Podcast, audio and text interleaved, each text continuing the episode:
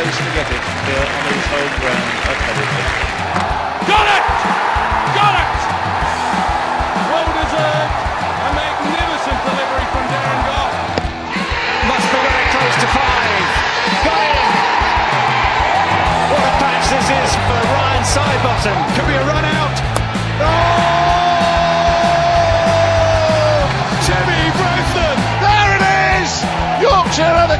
Champions as Rich Palmer takes the catch.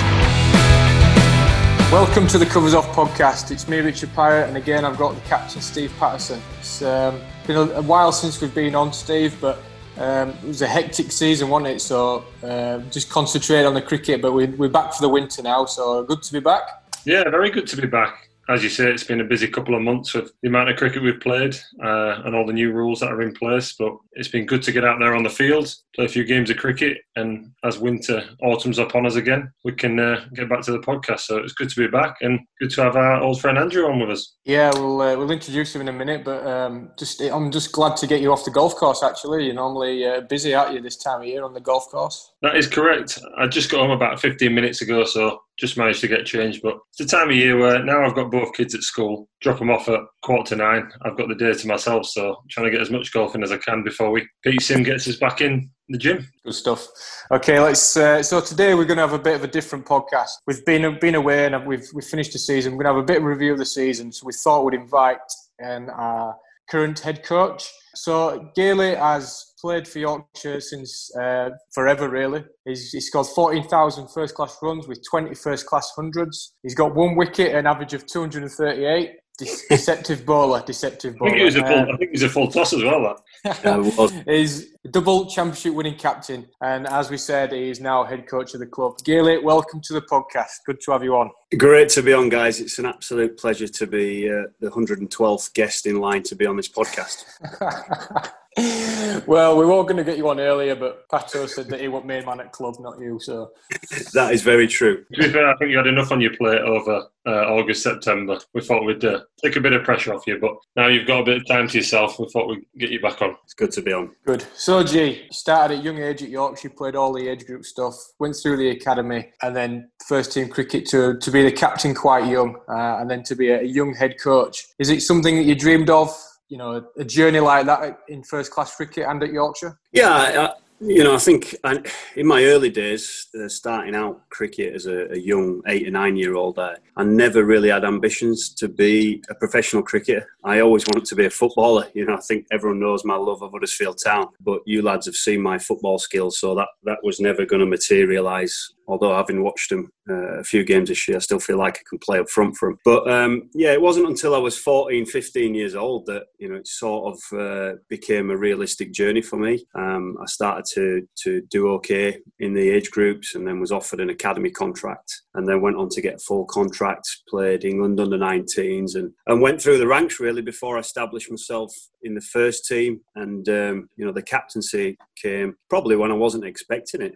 Uh, but I think I was 25 at the time. I remember being sat in my appraisal, and um, I think it was Mags was the captain, and you could tell he'd had enough. It wasn't for him, and I was sat with Martin. I said, "Who's going to be the captain then next year?" And he said, "My recommendation to the board is you, if you if you take the opportunity." And I just remember being sat in the car park, ringing my parents, going, "I've "Been offered the captaincy of Yorkshire. I can't believe it." And uh, you know, if I'm being honest, it came very very early, but I, I loved it, and then you know finished my career and was offered the head coach's job, which I've enjoyed as well. So, yep, Yorkshire through and through, and I've absolutely loved it. Good. It's um, people. People forget. You know, they think about you as the captain and now head coach, and you know, very good in both roles, but forget about about your batting. You know, he's scored fourteen thousand runs for the club, 20 first class hundreds. It's it doesn't get spoken about enough, really. Yeah, I was I was never the most talented of batsmen coming through the academy. There was always better players than me, but I think what I did pride myself on is scoring ugly runs. Really, I think give me a situation where the team needed me.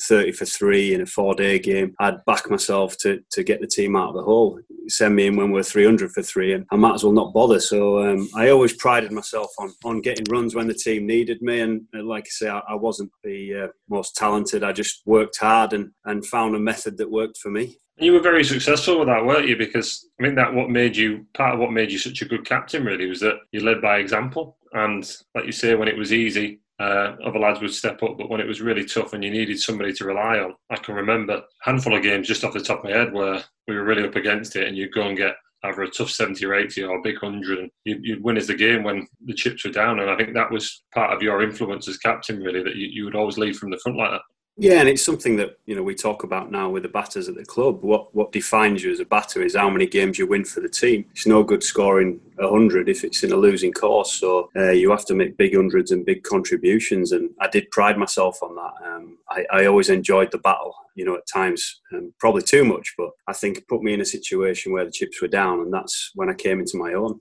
Definitely. So, G, go on, Pat, you go.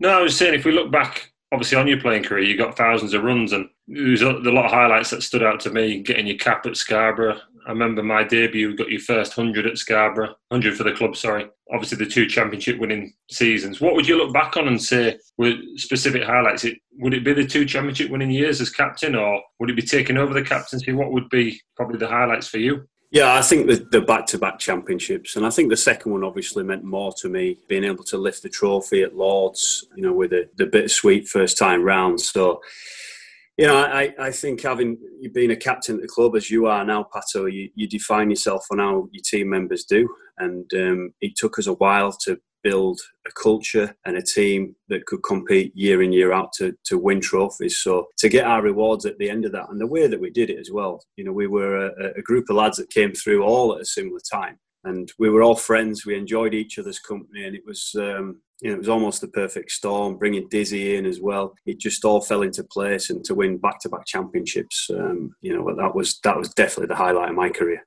Yeah, great time we had a, a, proper team. If you think about that team that we, you know, that double double winning se- two, two seasons, the, the bowling attack covered all bases, uh, leg leg spinning rash, experienced batters up front, proper county team. That I think everyone just came into their own at the right time. I think to be successful in county cricket, as Essex are now, they've got experienced players, but also players that are trying to prove themselves going into the England team. People like you know Dan Lawrence, it, it, was the perfect time for us. We had them young players coming through in, in Rooty and Gary Livy who, who, were trying to prove themselves and get into the England team. And then you had your, your senior pros in us lads and, and Siddy and Brez who were probably on our England ambitions were probably just gone at that at that stage. So it was the perfect storm that everyone came together at the right time. And I think that helps us really because when, when we brought players in, we, we obviously we won the two championships in 14 and 15, but in 2013 we finished second. In 2016 we narrowly missed out on winning it. So for four or five years we had a real, I suppose, dominant side. And I think what helped for us then was when we brought players in. So Leaning had come in and play a few games. Other lads would come in, and they were coming into a successful side and a, and a settled side. So as opposed to maybe more recently, we've had a lot of youngsters finding the way at the same time it was quite a nice time because we bring players into a well-established team, and it, I think it made it easier for them to adapt into. Yeah, I think looking back, I think 2011 was the biggest, the best thing that happened to us. Although we got relegated, it meant we we went down into Division Two, and it meant that we could bring all these young players in at once. And the second division isn't as strong, so had we been in the first division, we probably wouldn't have played them all at once. And when when we got promoted in the first season, they were just fearless with these young lads, and we were going into the first division division, and the likes of Rooty and, and Gary, they, they believed at that time that we could beat anyone in the country. We'd been around for six, seven, eight years at that point, and we'd never won anything. And you know that was a highlight to get finish second uh, in the second division and get up, um, given all the rain we had that year. But we went up in the first division, and, and these young lads, they were fearless. They just believed we could win against anybody if we played the best cricket, and um, that carried on throughout really, and that we just got a momentum going really from 2012 onwards. Yeah, definitely. um, and Jane, you finished in 2016. For us, who's been around the club and seen you as a, a leader on, on, the field, it's no surprise at all. It was a natural progression to a head coach. Just talk us through that transition. You know, you've been, you know, played all those years, uh, captain for so long, and then transitioning to being uh, the first team coach. Yeah, it came about by chance, really. I, would always wanted to get into coaching. If I'm being honest, going straight into a head coaching role had never really crossed my mind. I probably wanted to to get into academy second team or a batting coach role. And in 2016, my form was poor. I'd fallen out of love with the game a little bit. I remember, I think I scored a 70 or 80 in a Roses game Old Trafford, and you know that buzz you get when you're driving home, thinking I've had a good day today. Um, it just wasn't there. I felt nothing. I remember speaking to, to my wife Kate when I got home, and I just said, "I'm not, just not feeling it. I'm just not enjoying the game." And I had a chat with Martin halfway through the season about potentially retiring. I'd had enough, and I'd spoke to you, Rich, and you know your advice at the time. I remember it clear as day was, you know, keep playing, but um, maybe have a year or two without the captaincy. You've, you've been a leader for seven years. So I sat down with Martin at the end of the season and the chief exec, and I said, look, you know, I want to keep playing. I wasn't playing one day cricket, T20 cricket at the time, but I had a year left on my contract. And I said, look, you know, maybe need some time off in the winter, recharge my batteries and, and, see what happens. He said, yeah, no problem. So it was about five or six weeks later, I got a call from Martin saying, do you want to go through the list of candidates for Dizzy's replacements?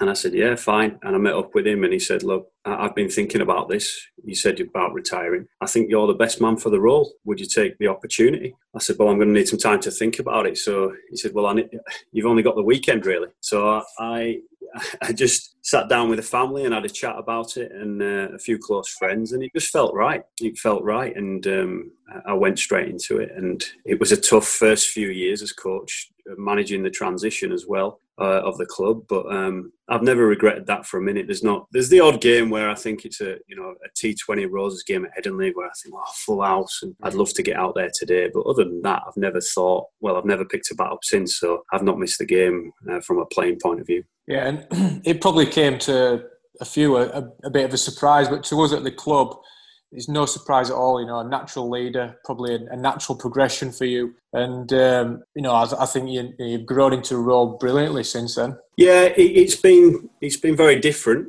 a lot more challenging than I thought. From sitting next to the blokes in the dressing room and being on their side to the to the guy that's leaving them out of the team, making decisions about their careers. And it was, you know, we'd had all, all that success. We knew we were coming a period to a period where we needed to bring fresh blood through, the younger lads. But I didn't quite anticipate it happen that quickly. So, you know, we, we ended up losing quite a lot of senior players, and it's taken us time to bring this young group through that we're starting to see progressing well and, and being successful in first team cricket. But um, not for one minute did I think it'd be as challenging as it was in that first sort of 18 months. And I think over time, I've grown into the role. I brought these young lads through, and we've got to a position as a club where we, you know, Martin said to me at the time to, to manage transition, it would be about not falling off the edge of the cliff and staying in Division One and competing in one day cricket, and eventually you'll um, you'll get your rewards for that. Yeah, I think if we look back, as you say, it was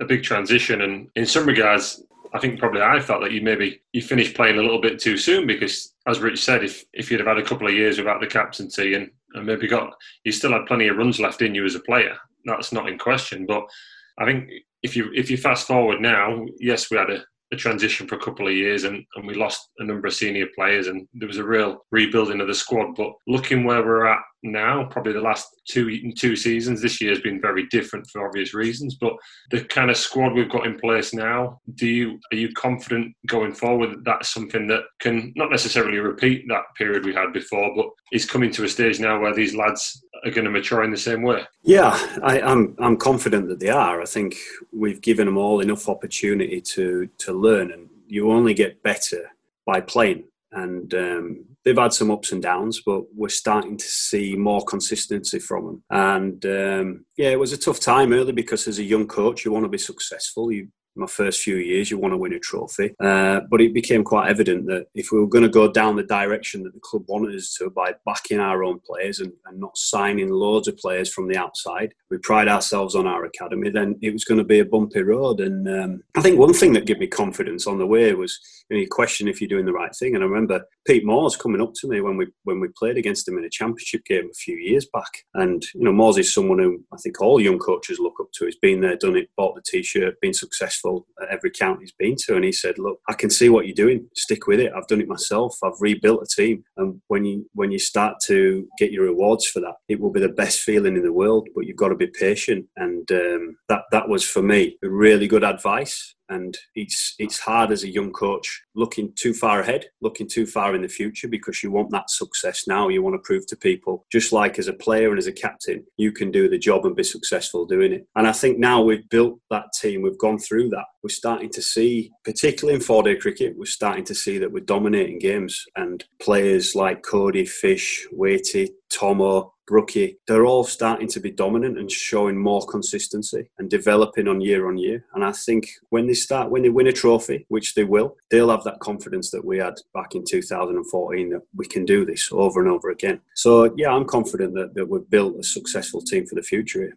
Absolutely. And if we if we just talking back to obviously moving over to being a coach, one thing I've noticed about my time as captain is that as captain, because you you're obviously playing in the game, you're very focused on your job and you have a squad of 12, 13 and 14 and we will pick an 11 but as a coach you obviously put a lot of planning into preparing the lads and, and looking at the season and this that and the other and how does it feel as a coach? We'll come on to it a bit more in the review of this year but as a coach when you do all that planning and then obviously you lose players to international duty to injury having seen it as a player and having seen it as a coach how does it feel being a coach to put all that effort and planning and everything in place to then suddenly have four, five, or six year what you would be your first team players unavailable all of a sudden. Yeah, it's frustrating at times because there's players who you always start off. We'll sit down, Pato, at the start of the season, and we'll go, "Oh, we've got these players available for these games, and if these are the England fixtures and these are the county fixtures, and this is our team that we'll have." And then, for whatever reason, it's the players that aren't in the mix for England that you suffer most from losing. So, for instance, Dave Willey this year, you know, he gets left out of the World Cup squad. You think he's going to spend a period of time with us, make him captain of the T20. Uh, COVID hits, and suddenly he's back in the England setup, and we don't have him for uh, most of the season again. He only ends up playing two games, which you just can't plan for that. And you do need a you do need a bit of luck when it comes to that. You need the stars to align a little bit. But players like Rooty and, and Johnny and Rash, you know, you start out the season if they play for you, as we know, then it, it's a bonus. But vast majority of the time, we don't see much of them. It's the other lads on the way, people like Gaz when he got picked again on his second or third time of being selected for England. Uh, Livy, you know, someone like Mala getting back uh, playing for England. That'll be, is he going to play next year? How much availability are we going to have from Bessie next year? These are the sort of things that, that is quite challenging. And um, when you're a coach, it's frustrating at times because I love planning, as you know. I love organising. I love lining things up and, and, putting things in a row. We'll have them for this game and that game and that game. And then suddenly you get a few injuries and a few call ups. And as we've seen this year, you, are down to playing, you know, the real young kids in, in the squad. So, yeah, it can be frustrating, but it's also good because that gives opportunity. You look back at someone like Ben Coad who got that opportunity. You can remember when we sat down pre season I remember having a lap with you, Rich. We were in South Africa in Potch, and I think we had nine frontline seamers going into that season. And I said, oh, it's going to be some tough conversations come that first game. Well, what happened in the next two weeks? Well, we lost three seamers to injury. Two lads went to the IPL three days before the season, and you're thinking, hmm, gonna have Ben Coad's going to have to take the new ball. Is he good enough? Comes in and gets. I think he got. Did he get ten wickets on his debut? Or well, yeah, won his debut. Five for didn't he? Five for. Yeah, he got five for and suddenly then you've unleashed another one who you think this lad's got a future with Yorkshire. And the same happened with someone like Dom Leech this year. Had a great winter with us, and you think mm, this lad's got a chance. But by by chance, by injuries and COVID and what have you, he ends up playing, and you go, hmm, this lad's got something. So um, as frustrating it is, we we have got a lot of strength in depth right down to our academy, and we back that. We give them opportunity, and some fly and some fall by the wayside.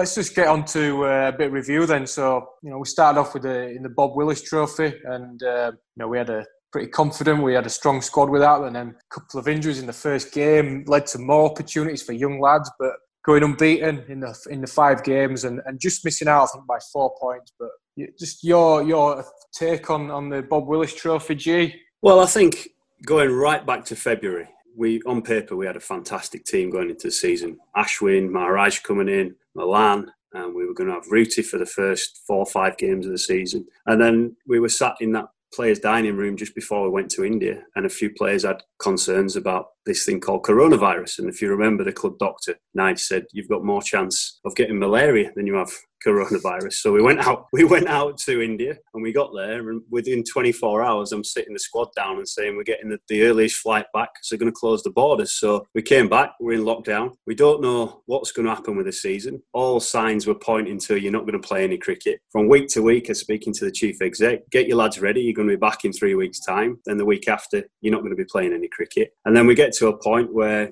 they've got this Bob Willis Trophy lined up and a shortened season and some T20 cricket. So what was challenging to start with, as you know, was um, the organisation, the support staff sitting down and going through what we couldn't couldn't do, couldn't couldn't do, and and putting the one to ones together because that's all we could work on in the first few weeks, and then the groups of six, and then so on and so on. And we sat down as a squad and went through the game plan, if you remember, and my challenge to the squad was to compete for the two trophies. And um, in the Bob Willis, I thought we were outstanding. You know, to lose three seamers in the first three days, we lost Weighty the day before the game at Durham, who looked in fantastic form. He was yeah. height of his game and confident, batting as well as I'd seen him. He was fit. He looked a lot leaner after lockdown. We lost him. Cody and Fish played that game did really well. We lost them side strain, I think it was, and an abdominal strain. So again, you're scratching your head, and um, We've only got one veteran seamer in Pato, the captain. You're thinking who's going to come in? But um, all the lads who came in did a job to a man. And I, I, think the most pleasing thing about the competition was seeing more consistency from the players that we stuck for.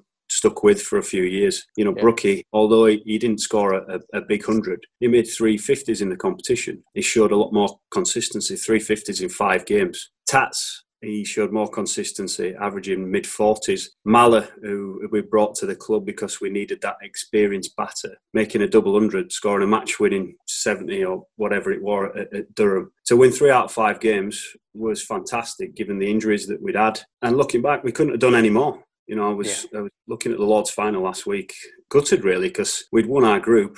We had two days washed out in two games in the middle of our fixtures, we couldn't have really got any more points. So um, it was a real positive, and, and I think going forward, the lads should get a lot of confidence from that because to win three out of five games is a good effort against some good teams as well. And like you said about the the Bob Willis Trophy, Gailey, what probably pleased me and gave me the most belief was that game at Trent Bridge. I felt going into that it was going to be the toughest game we had in the comp with the, the very experienced side and we've got some high quality players and, and playing away from home is difficult anyway. And I think the way with the young side we had, having lost those three bowlers going into it, to be able to go there and we were down and out for a vast majority of the game, to find a way to claw ourselves back in it and then bowl them out on that last morning really gave me belief that as a squad and as a team that we believed in each other and these young lads have, have got the belief to, to go out there. So that, that must have been pleasing for you as well. Yeah, if you look at them first two games, the way in which we won as well, they were tricky games. You know, we, we didn't dominate and we didn't win by an innings. We had to to work hard. You know, it was a tricky chase at Durham. What was it, 180 we needed to knock off on a, a, a pitch that was deteriorating. It was a little bit up and down, and I think we were 20 for two or something like that. So, you know, that, that gave us a hell of a lot of confidence. And then we knew going to Notts, uh, key players down, we know that they're a good side, and like you say, we were behind the eight ball. You know, until that partnership between uh, there was Tomo and Tats in the first innings, I think it was, and then there was Johnny and, and Livy in the second innings, and you didn't have a hell of a lot of runs on the board, but our bowling display second innings was fantastic, as it was all season. So to win games in that fashion as well shows a lot of mental strength and a lot of character and I think that's um, the the environment that, that you and I have built up over the last couple of years. That toughness that we expect from the lads in them situations shone through. Yeah, definitely. And just picking up on on uh, the bowling attack there, I think we had four bowlers averaging under twenty, including you, Steve. But the thing that the thing that stood out for me was the last game of the season, the Leicester game. So we've you know we've relied on you, Pato, for so long, um, and club captain to miss that game, even though you've told us all that you never get injured.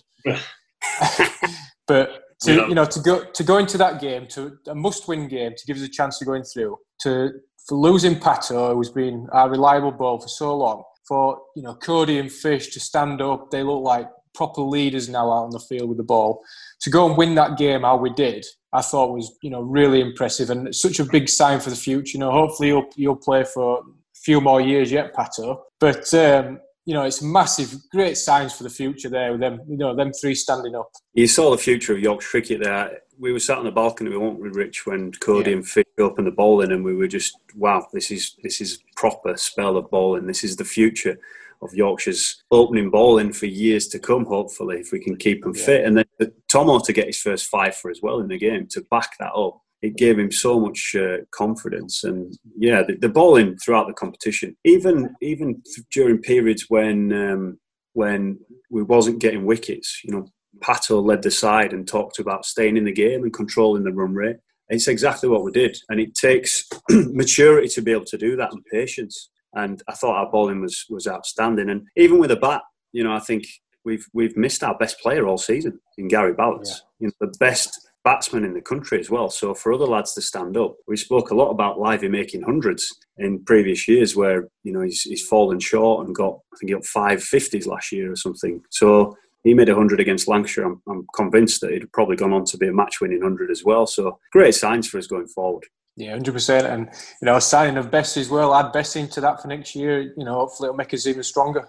Yeah, exactly. And um, we, we all know that I think the spin has been the, the, missing link for a while. No disrespect to the lads that we've got, but we wanted to sign Bessie because we could still develop our own players as well. Had we had gone down the route of signing an overseas, it probably would have closed the door for Josh Poysden and Jack Shutt. So, you know, I think Bessie's going to be around with England a bit. We're going to miss him, but it means that we can still develop our own as well. I look at that kind of ball in attack now, especially that bunch of seamers. And obviously, I'm a lot older than any other bowler we've got. But what I like about it is we're starting to see not just more consistency in terms of the performance, but being able to stay on the field and being able to stay fit. And that, that's kind of my focus as, as probably as captain and a senior bowler over the coming years is that to allow those boys to take over and take ownership of that team because there's no doubt in their ability. It's just keeping them out there long enough to keep winning games for us. And I think that was what's real, really promising from this year is that they,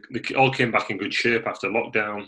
Lads, yes, we lost lads for a couple of games, but generally they put some real effort in there, and it's a really good sign for me going forward that as and when I retire and fall away that these lads there's enough in them cody will be 27 28 by then hopefully in his prime fish will be 25 26 the same with tomo and be at the same level that we were at probably eight nine years ago when when we took over from the lads before. Yeah, I think the bodies are getting used to it now. It's not tough, you know, as a young bowler. It's there's injuries all over the country, especially given the preparation we had going into the season. We expected injuries. We didn't quite expect to lose three in the first three days. But you know, Tomo, he played every single game of the season in a two-month period. Hats off to him. He's shown that he's robust. So it's not a matter of skill. I think they'll always keep improving. It's a matter of keeping them on the park for long periods of time. Yeah, and you know, you add in that with Leechy played two games, showed a lot of potential. George Hill came in and played two games, I think it was, showed a lot of potential as well. So you know, we've got we've got some good good balls underneath that.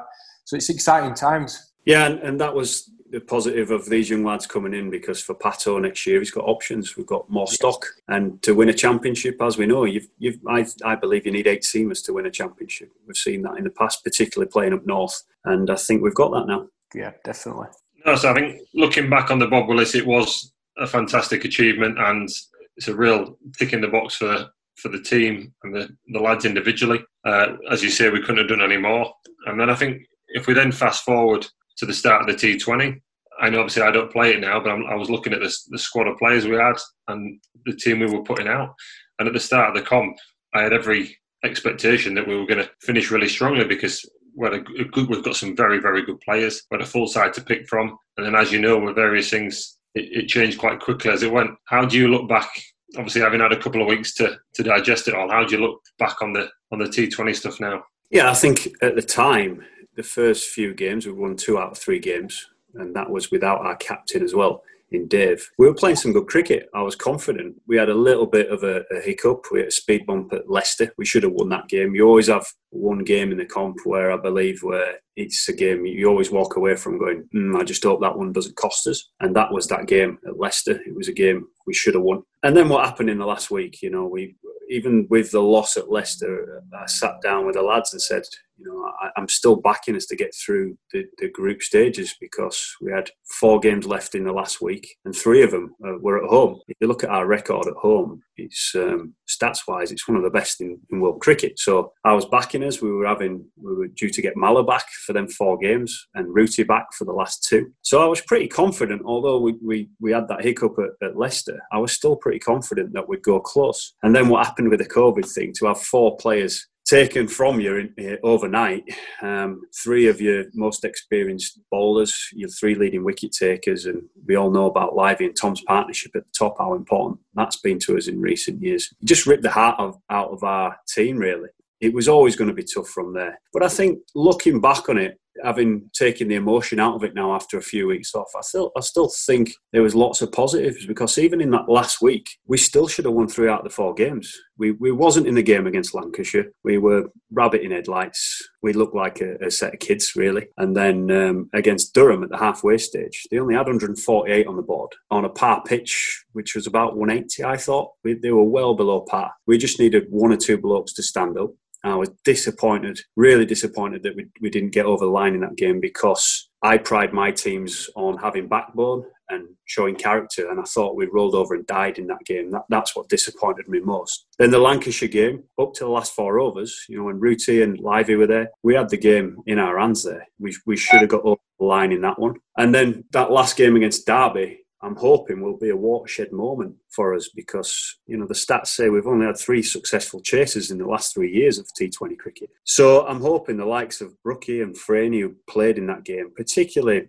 Brookie to bat with Joe Root in that situation, to talk him through the innings, will be a watershed moment for the team. And we, we made a point after of sitting down and going through the game from a batting point of view, exactly what Rooty and, and Brookie was talking about out there, how they calmed their emotions, what the shot selection was like, how they dealt with the pressure. And the key for us going forward is to repeat that because it's not a it's not a technical thing. The lads not nothing to do with the lads can't do it because when we bat first, we've got the best record in the country. But when it comes to chasing, we've got to find a way of being more more successful. And like I say, them three run chases we had in three years. Two of them were with Kane Williamson and one with Joe Root. So I'm a big believer in experiencing T20 cricket as well. It's no coincidence that I, I did some homework on experienced teams and um, out of the eight most experienced teams in the country, six of them qualified for the next stages of, of the T20. So going into that last week, it was great learning for people like George Hill, uh, Revis, Wharton, uh, Wiz. You know, that's George got hit on the head against Durham. It, it, that was the first game he'd ever played under lights, which is madness. You know, you think Wiz had only ever played three second team games. We had to ring his dad to, to get him to drive him to Old Trafford because he doesn't even drive. Rev watched his, his dad watched his debut in the car in the car park on his Sky Go it's absolute madness if you'd have said that, that Wharton and Revis and these guys would have played T20 cricket for Yorkshire back in January. You'd have said, well, let's get them some experience in the second team first. So looking back, it was frustrating at the time. I was banging my head against the brick wall because it feels like Groundhog Day in T20 again for us. But the positives are these lads, having just come through their appraisals, they all said how much they learned and they know what they've got to work on in the benchmark. Because we keep telling them you have to be this good to, to play first team cricket. And until you've experienced it, I'm not quite sure they always believe you. So now they've had a taste of it, they know exactly what they need to work on. Yeah, and the, the you know the learnings from it are massive out there. But just on those learnings, how good was Rooty when he came back?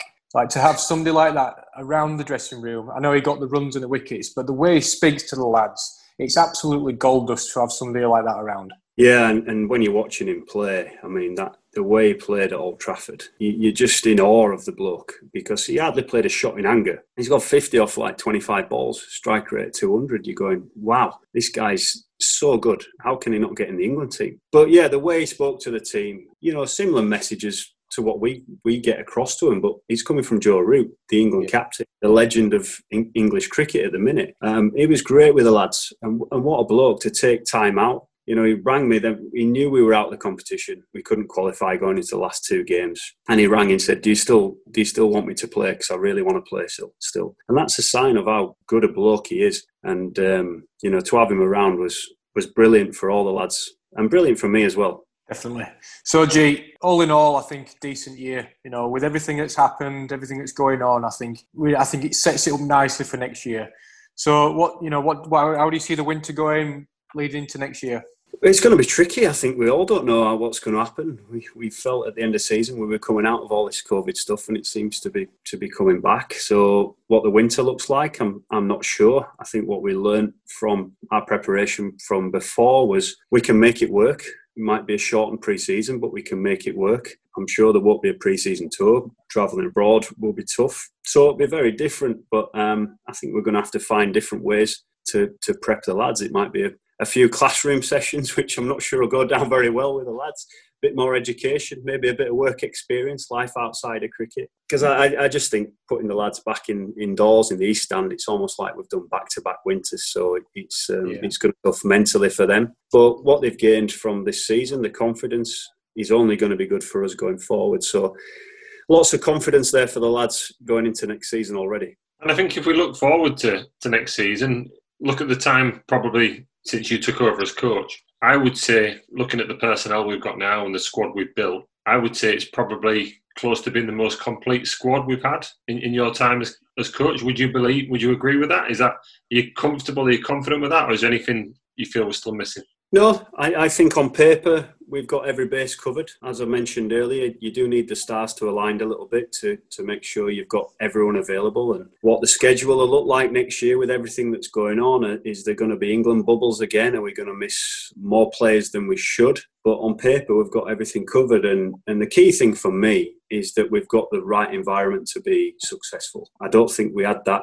in the early part of me being coach, and we've had to work on that. But the lads are brilliant now. The environment is there. If you've got the environment, I always believe you've got half a chance, and um, we've got a real solid dressing room that cares about each other. Hundred percent, G. Back you up on that. So, just to finish, Gailey, we're going to do the covers off quick fire questions. So, are you ready? Is this Pato's nicknames? Could do that. I'm, I'm undecided yet, but we're, we're going to go through the, the quick fire questions. Just give us your, the first answer that comes into your head of these. Okay.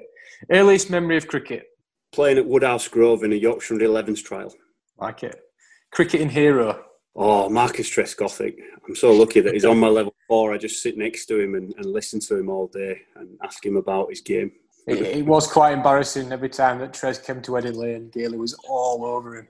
His first, his first game as captain for Somerset was my second game as captain for Yorkshire as well. So um, I didn't even have a toss. I just asked him what he wanted to do at the toss. I've never seen I've never seen anyone take a selfie at a toss before with their opposition captain. um, professional debut.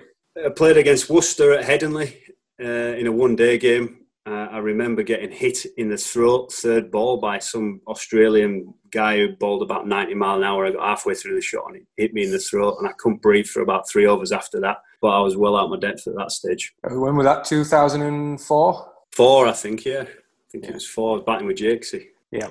Um, best game you've ever played in? Best game. Do you remember that game we played at Somerset? Mm. That was a great game, wasn't it? I think. Yeah. 2008. Yeah, was it Caddick we got out? Did Brez get him out the last wicket? Balled him, I Yeah, yorked him and then did like an aeroplane round the. Yeah, I mean, I think we had loads of injuries going into that game, and uh, we were a young team. Um, yeah, we did. I think that's the game when Frog sent me off in the warm up, didn't he, of football? So I, yeah, I, yeah, elbowed me in head, didn't you? Well, I didn't elbow you, Rich. You, you rolled around like Lionel Messi, and um, Frog wasn't happy with me at the time. So I needed to get runs in the game, otherwise I don't think he'd have spoke to me again. So I think I managed to scrape 16 both innings, and we went on to win the game. It was a great game of cricket. It was a good game of cricket. That. Um, your favourite ground in the world to play in? Oh, it's got to be Scarborough. It? It's the only place I got runs really, so I've got to I've got to say that. Scarborough and Taunton, your two grounds. Yeah. yeah. Uh, right, where are we? Somebody to bat for your life. Oh, someone to bat for my life. I could say Pato, couldn't I? As night watchman, I've seen him play yep. some innings. Yep. Not not after this year, Pato. Yeah, no. yeah, um, someone to bat for my life. I'd probably say Kane Williamson. Yeah, yeah. What an awesome player! Great defence. He'd, he'd bat for my life. Well, I'm not sure he'd bat for my life, but someone's life anyway. Right, this you, you, can you can say yourself for this one, G. Messiest in the dressing room. Messiest.